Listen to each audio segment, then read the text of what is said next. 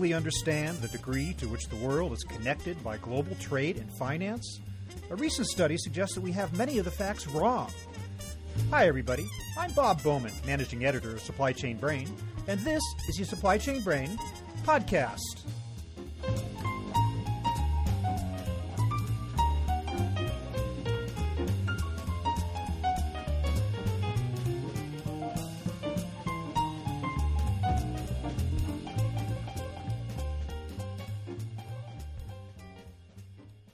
Pankaj Ghemawat is a professor at both the Stern School of Business at New York University and the I E S E Business School in Madrid, Spain.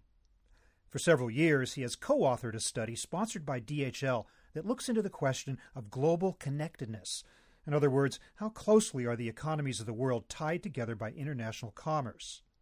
The results of the latest study bear out something that Professor Ghemawat has been saying for a while now, that we are not nearly as connected as we thought. He joins me on this episode to explain why so many countries have fallen short of their ambitions to engage in global business.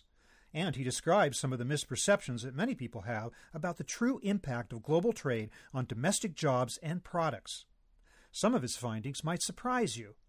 So here is my conversation with Pankaj Ghemawat.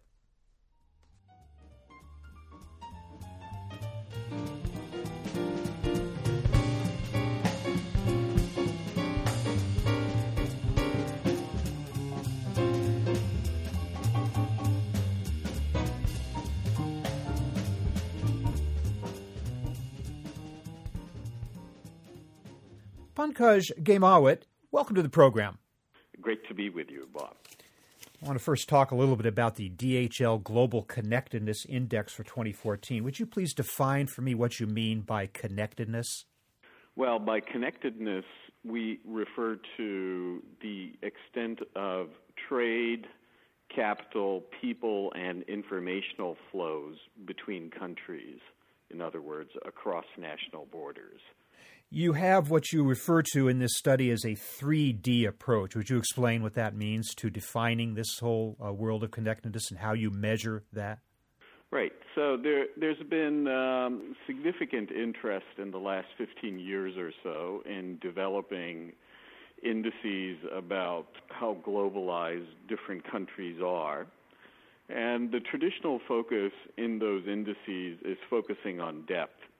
So they'll look at, for instance, how many tourists cross the border rather than uh, also looking at where they go or where they come from. So depth is the traditional focus of globalization indices that have been offered. And we certainly measure depth uh, like everybody else. That's the first D, however, in our little three D framework for thinking about globalization. The other two Ds, which we also measure, the first has to do with distribution. Precisely this question of the Bahamas might get a lot of tourists, but, you know, how broadly are they drawn from? And it turns out eighty percent come from the U S, so that would not be a measure, that would not be an instance of great breadth of globalization, which is one particular way of summarizing the whole distribution of a country's international interactions. So t- looking at breadth, which is one of the measures of distribution that one could cite, we also look at other ones like how much of trade, for instance, takes place within regional boundaries versus outside regional boundaries and so forth, is something that requires, you know, two hundred to three hundred times more data than what goes into uh, the other globalization indices. And that, I think, is one of the things that really helps set our index apart. The third D, just very briefly, has to do with directionality.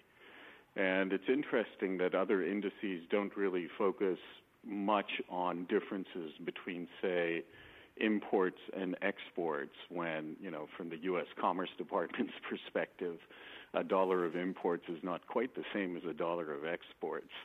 And so there is this sort of inattention to directionality, which is, again, something, although it ups the data requirements a little bit farther, we analyze systematically and present data on.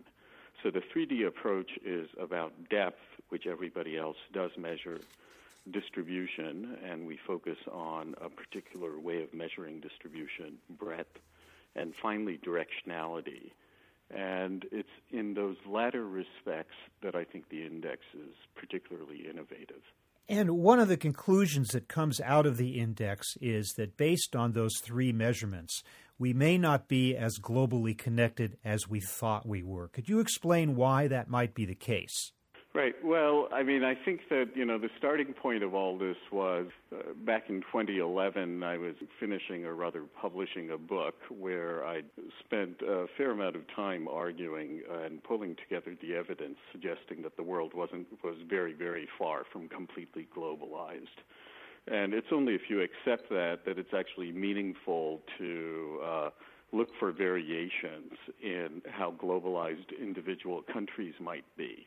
Because if globalization levels were uniformly, on average, very high to begin with, there wouldn't be much variation, really, across how connected countries might be with the world. So after having pointed out that it was neither zero nor complete, the next obvious thing seemed to be to measure differences across countries in terms of how connected they were. And there are certain respects in which you could sort of say that the Netherlands is about one hundred times as connected with the world, at least along some dimensions, as is Nepal. So the variations are large. That said, even the Netherlands has significant headroom to further improve its level of global connectedness. So even they, although they're the top-ranked country on our index, and have been since we started putting it together in twenty eleven. Even they've got room to improve. So in general, what has happened since you published that book, World three point oh, in twenty eleven, in terms of the trend toward global connectedness? Even though we may not be as far as we thought we were, are we farther in the last three years and moving ahead than we were back when that book was first published? Well, uh, sort of interestingly enough, and this is an advertisement for trying to measure globalization and whether it's up or down in the first instance, no, we're not quite as far along, or depending on which measures you look at, we just got back to the level of globalization we were at in two thousand seven before the global financial crisis hit. So the last few years are a reminder that, you know, progress should not be presumed to be monotonic, that, you know, globalization is not something that can be counted on necessarily to increase year after year after year. It actually took a big tumble as we measure it. Uh, other globalization indices, oddly enough, don't pick up on this, but a lot of people regard the drop-off in trade and capital flows after the global financial crisis is probably the biggest drop-off in globalization in the last few decades. It's clear from that recent experience that things can go into reverse, something that we should have remembered from, say, the years between the two world wars, where uh, globalization took another really big hit, uh, even bigger in some respects. And so I think that remembering that globalization can go up or it can go down is one of the reasons why it's interesting to actually measure whether it's up or down. And that's why in this so-called age of ambiguity, in which it's less clear than it was before the financial crisis as to whether globalization is up or down, because it was basically up every year, it becomes uh, commensurately more interesting to actually measure uh, whether things are up or down. And in that respect, uh, just very briefly, the big highlight from the twenty fourteen D H L Global Connectedness Index is that depth of connectedness, after stagnating between twenty eleven and twenty twelve, did show an uptick, so that was good news. We haven't yet quite apparently run into the wall in terms of intensity of interactions. Breadth measures, however, continue to drop, which is an interesting and somewhat distinct trend, which is why the world overall was basically as globalized in the latest iteration of our index as it was back in two thousand seven. Well, if we're going to do some finger pointing, and it seems that the uh, survey to some extent does, it seems to suggest that it's advanced economies that haven't kept up with these shifts and may be responsible for the rather disappointing results. Is that the case? That's certainly just as a way of decomposing the data. Yeah, that's the narrative that I would impose. Basically, what's happened is compared to two or three decades ago, when, with the exception of Japan, the world economy was centered on the North Atlantic, it's sort of literally been pulled apart, farther apart, as a result of the shift in economic mass towards emerging economies, and particularly towards Asia, largely but not solely due to China's role in the world. And as that has happened, it just becomes harder. It's way easier if you're a German exporter to serve some location within Europe or even in the U S than it is to, you know, get your stuff all the way to China. We did some calculations, in fact, suggesting that if the Germans, who are not exactly slouches at exporting, had actually maintained their share of emerging economy imports, their exports would have been, I think, about seventeen percent higher than they are currently. So there's been big slippage, as in not that Germans aren't exporting farther, not that they aren't sending more stuff to emerging markets. They are, but they simply haven't quite kept up with the velocity of the shift. And this is sort of generally true of advanced economies in terms of the extent to which they've been able to participate in where the big growth opportunities are, which in most sectors are, in fact, at emerging economies. Is this, to some degree, the situation in the advanced economies, and especially in the West, and even more especially in the United States? Is this, to some degree, a reflection of shifting public attitudes toward global trade? In other words, is it becoming less popular in the eyes of the general public? Are there problems there that are preventing us from embracing the whole idea of globalization as much as we could?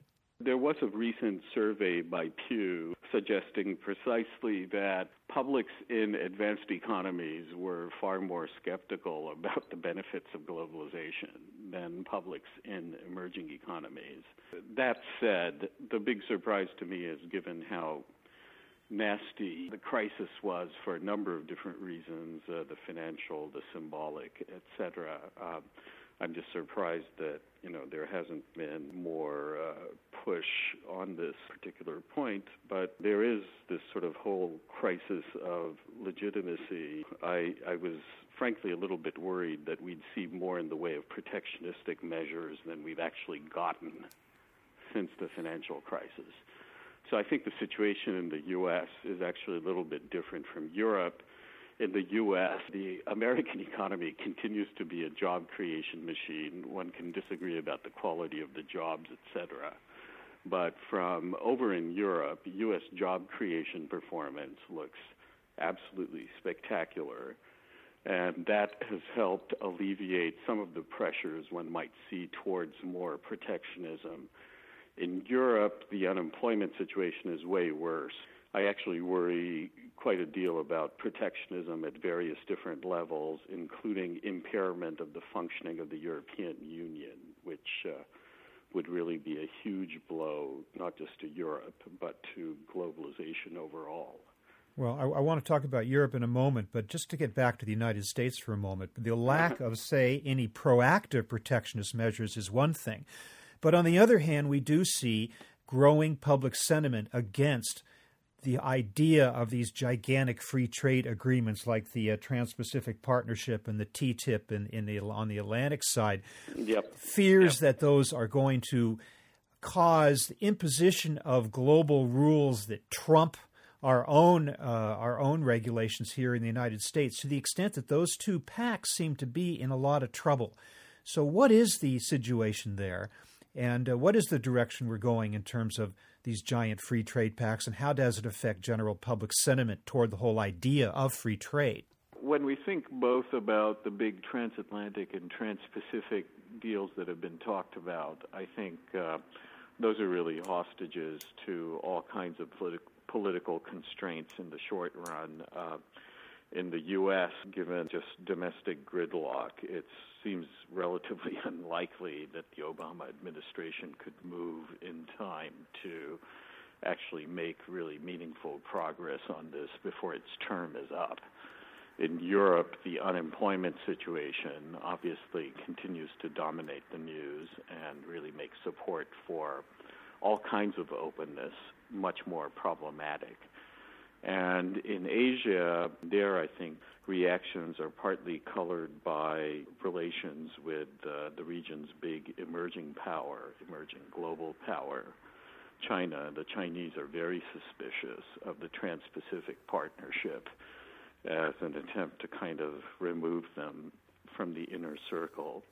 They certainly have some influence with their neighbors, and I think it'll be interesting to see how different kinds of groupings that are being uh, being attempted to actually play out.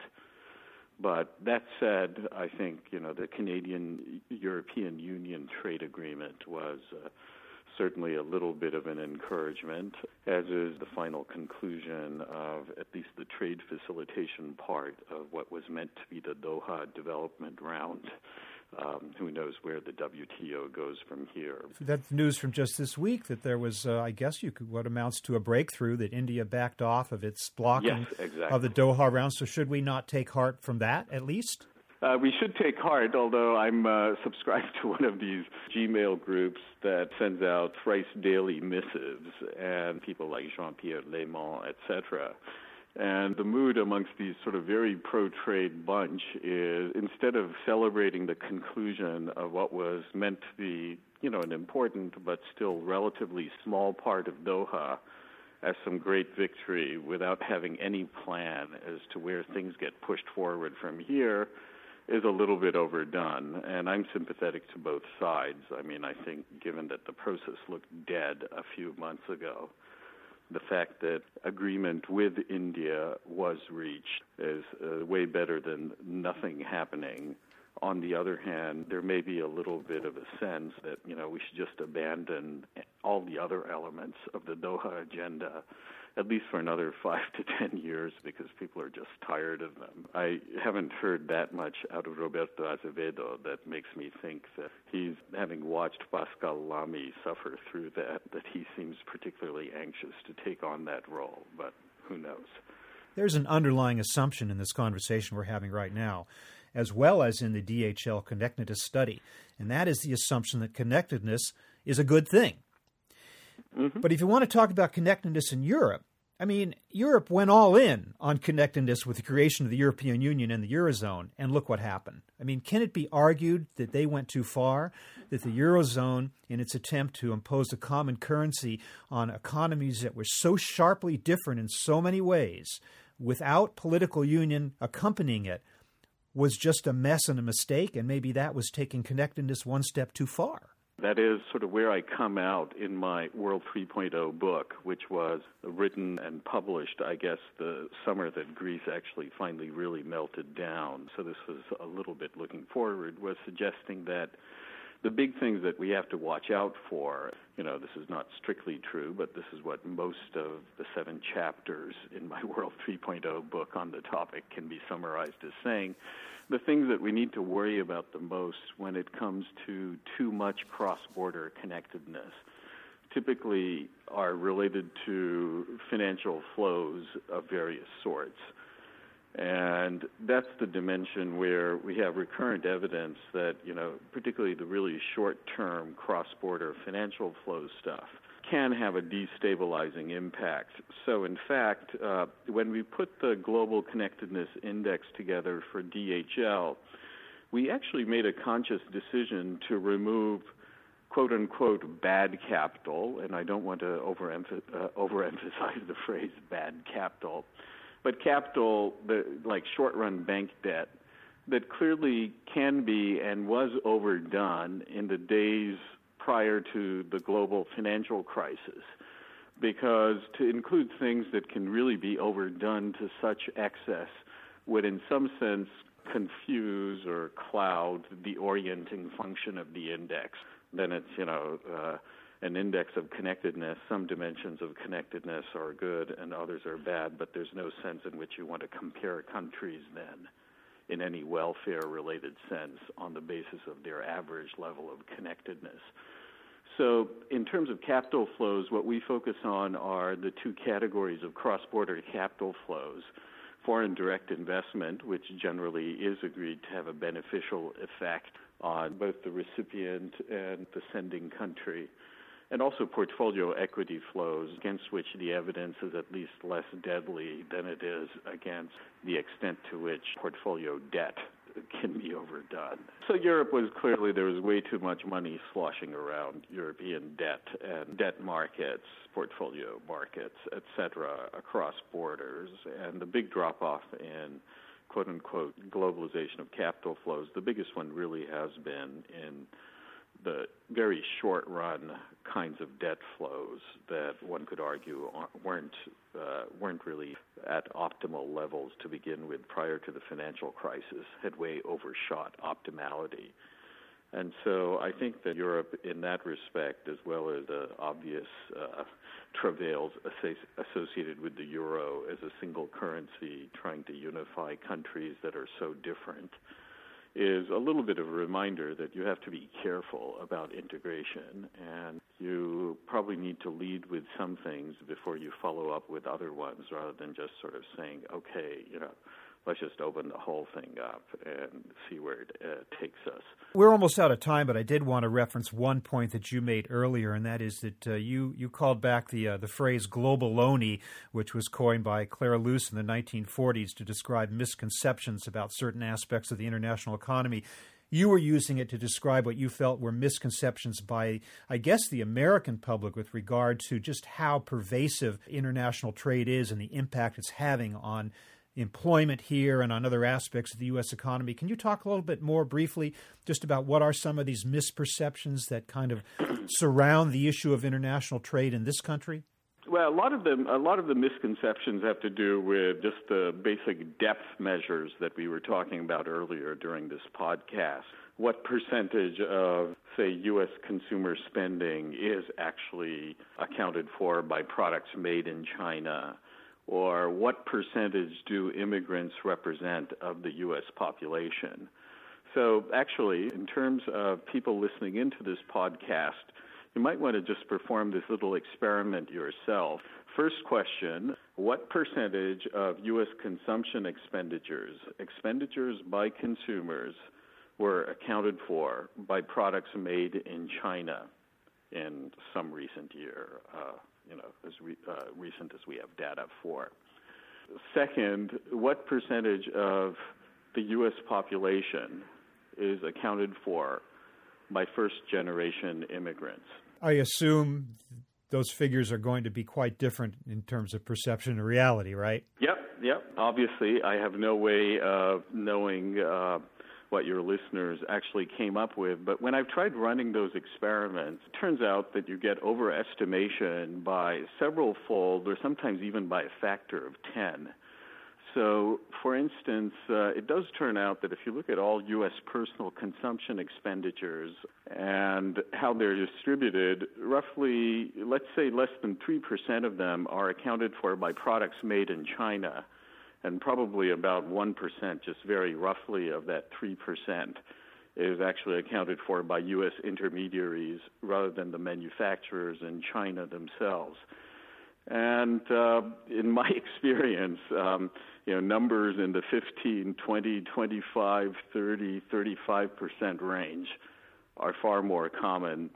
Similarly, while the U S does have, compared to uh, at least some European countries, relatively high levels of immigration, about fourteen percent firstborn, uh, first-generation immigrants, the usual guess is around two to three times that. So people are guessing, say, roughly around forty percent in many cases. And when you point this out to people, they seem, at least on the basis of the U S data, also seems to be true in some West European countries, a little bit more receptive to the idea, to ideas such as immigration reform, et cetera. So globaloney is a, is a simple way of calling attention to the idea that in many cases uh, intuitions about how globalized we are aren't just excessive, they're actually quite dysfunctional in their effects, in the sense that to pro-globalizers, they suggest the glass is already rather full and there's not much more to be gained. And then it, they fan the fears of anti-globalizers, people who are really worried about immigration or about that tide of imports from China or any one of a number of other things. And so that's why uh, I try and stress, and the index is just what, one manifestation of something that I think uh, I've been pushing along several dimensions.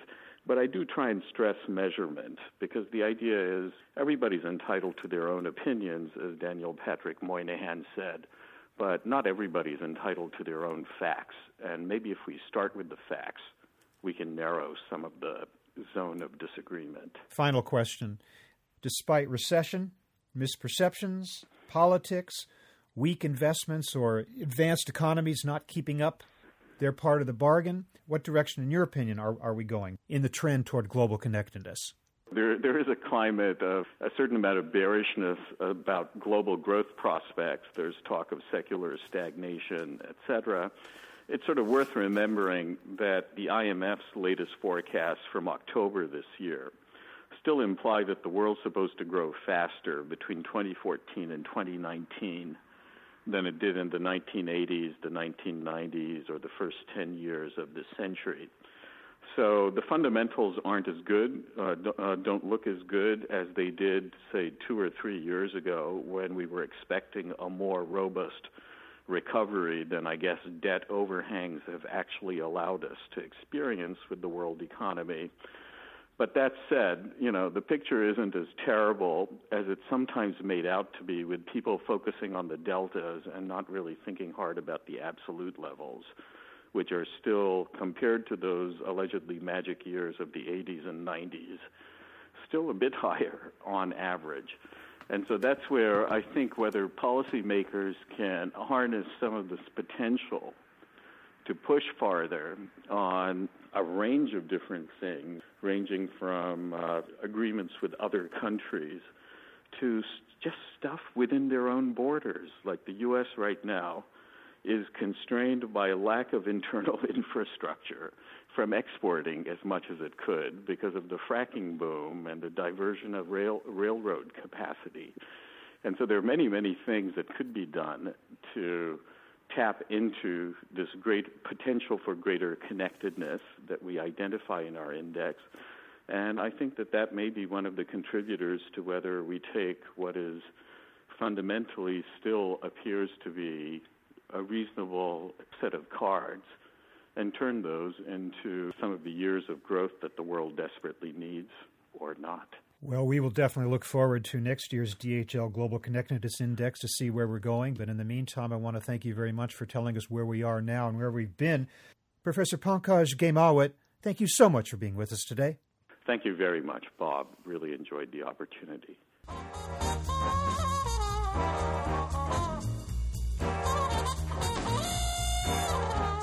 That was my conversation with Professor Pankaj Ghemawat, talking about the true state of global connectedness.